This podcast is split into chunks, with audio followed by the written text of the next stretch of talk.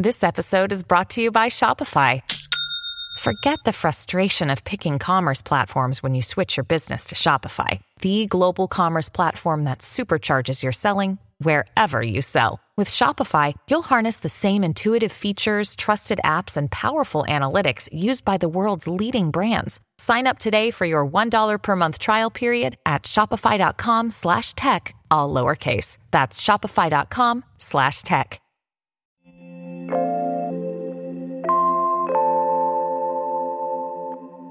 NASA was finally able to get that stuck lid off its asteroid Bennu sample container.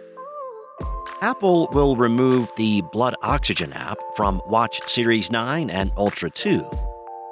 And Peacock's NFL wildcard game broke streaming records. It's Tuesday, January 16th, and this is Engadget News.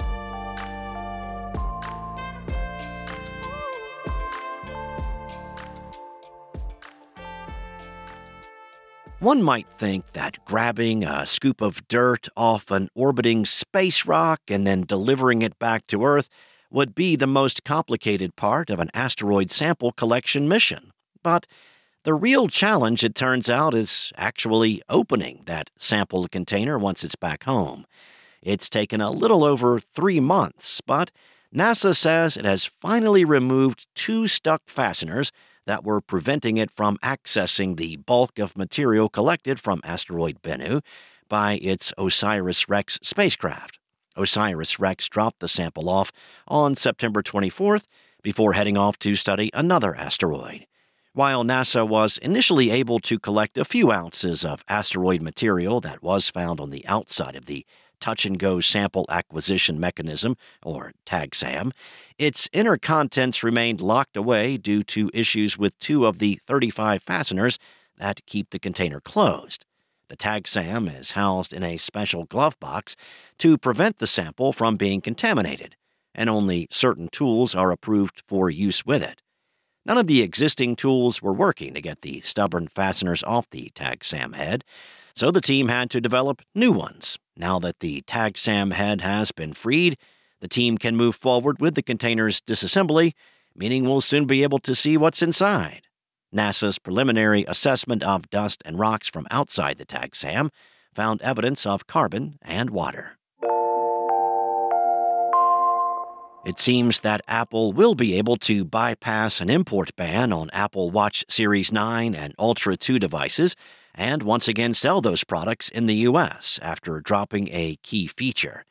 According to a letter to an appeals court judge from Masimo, a company that's been involved in a patent dispute against Apple, the latter can skirt the ban by removing the blood oxygen app from Apple Watch units it sells in the U.S. going forward. Per the letter, U.S. Customs and Border Protection determined that Apple's redesign falls outside the scope of the International Trade Commission's import ban on the two devices. Apple told CBP that its redesigned watch products definitively do not contain pulse oximetry functionality. According to Reuters, however, the CBP decision may be upended if the ITC disagrees. Apple is said to already have shipped modified Watch Series 9 and Ultra 2 units to its U.S. locations, but stores were reportedly told not to open or sell the new versions until getting the green light from higher ups. According to 9 to 5 Mac, Apple's concession won't affect those who already have an Apple Watch with pulse oximetry features.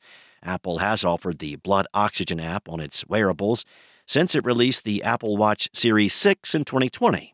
It's possible that Apple will roll out a new version of the Blood Oxygen app to affected units once it resolves the patent problem.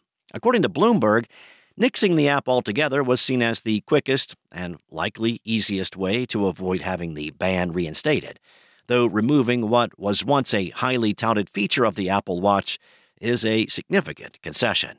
A federal appeals court could hear an Apple motion to extend the stay which was granted pending an appeal on the ban as early as this week. There are few things as American as watching football on a Sunday. If anyone needs further proof, the NFL and Peacock have it.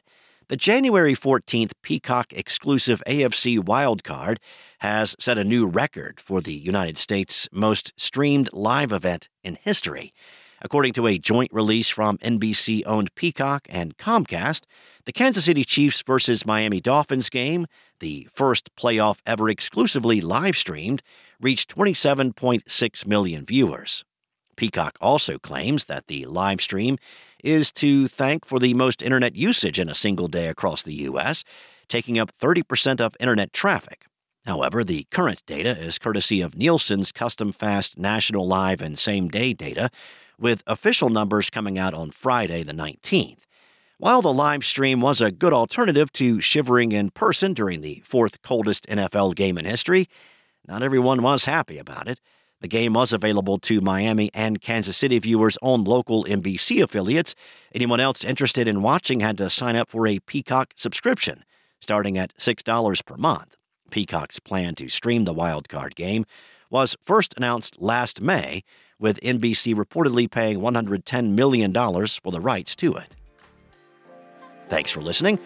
There's more to these stories and additional articles at Engadget.com. This episode featured journalism by Engadget contributors Cheyenne MacDonald, Chris Holt, and Sarah Fielding, and was produced by SpokenLayer. Enjoy your day, and I'll be back tomorrow with more from Engadget.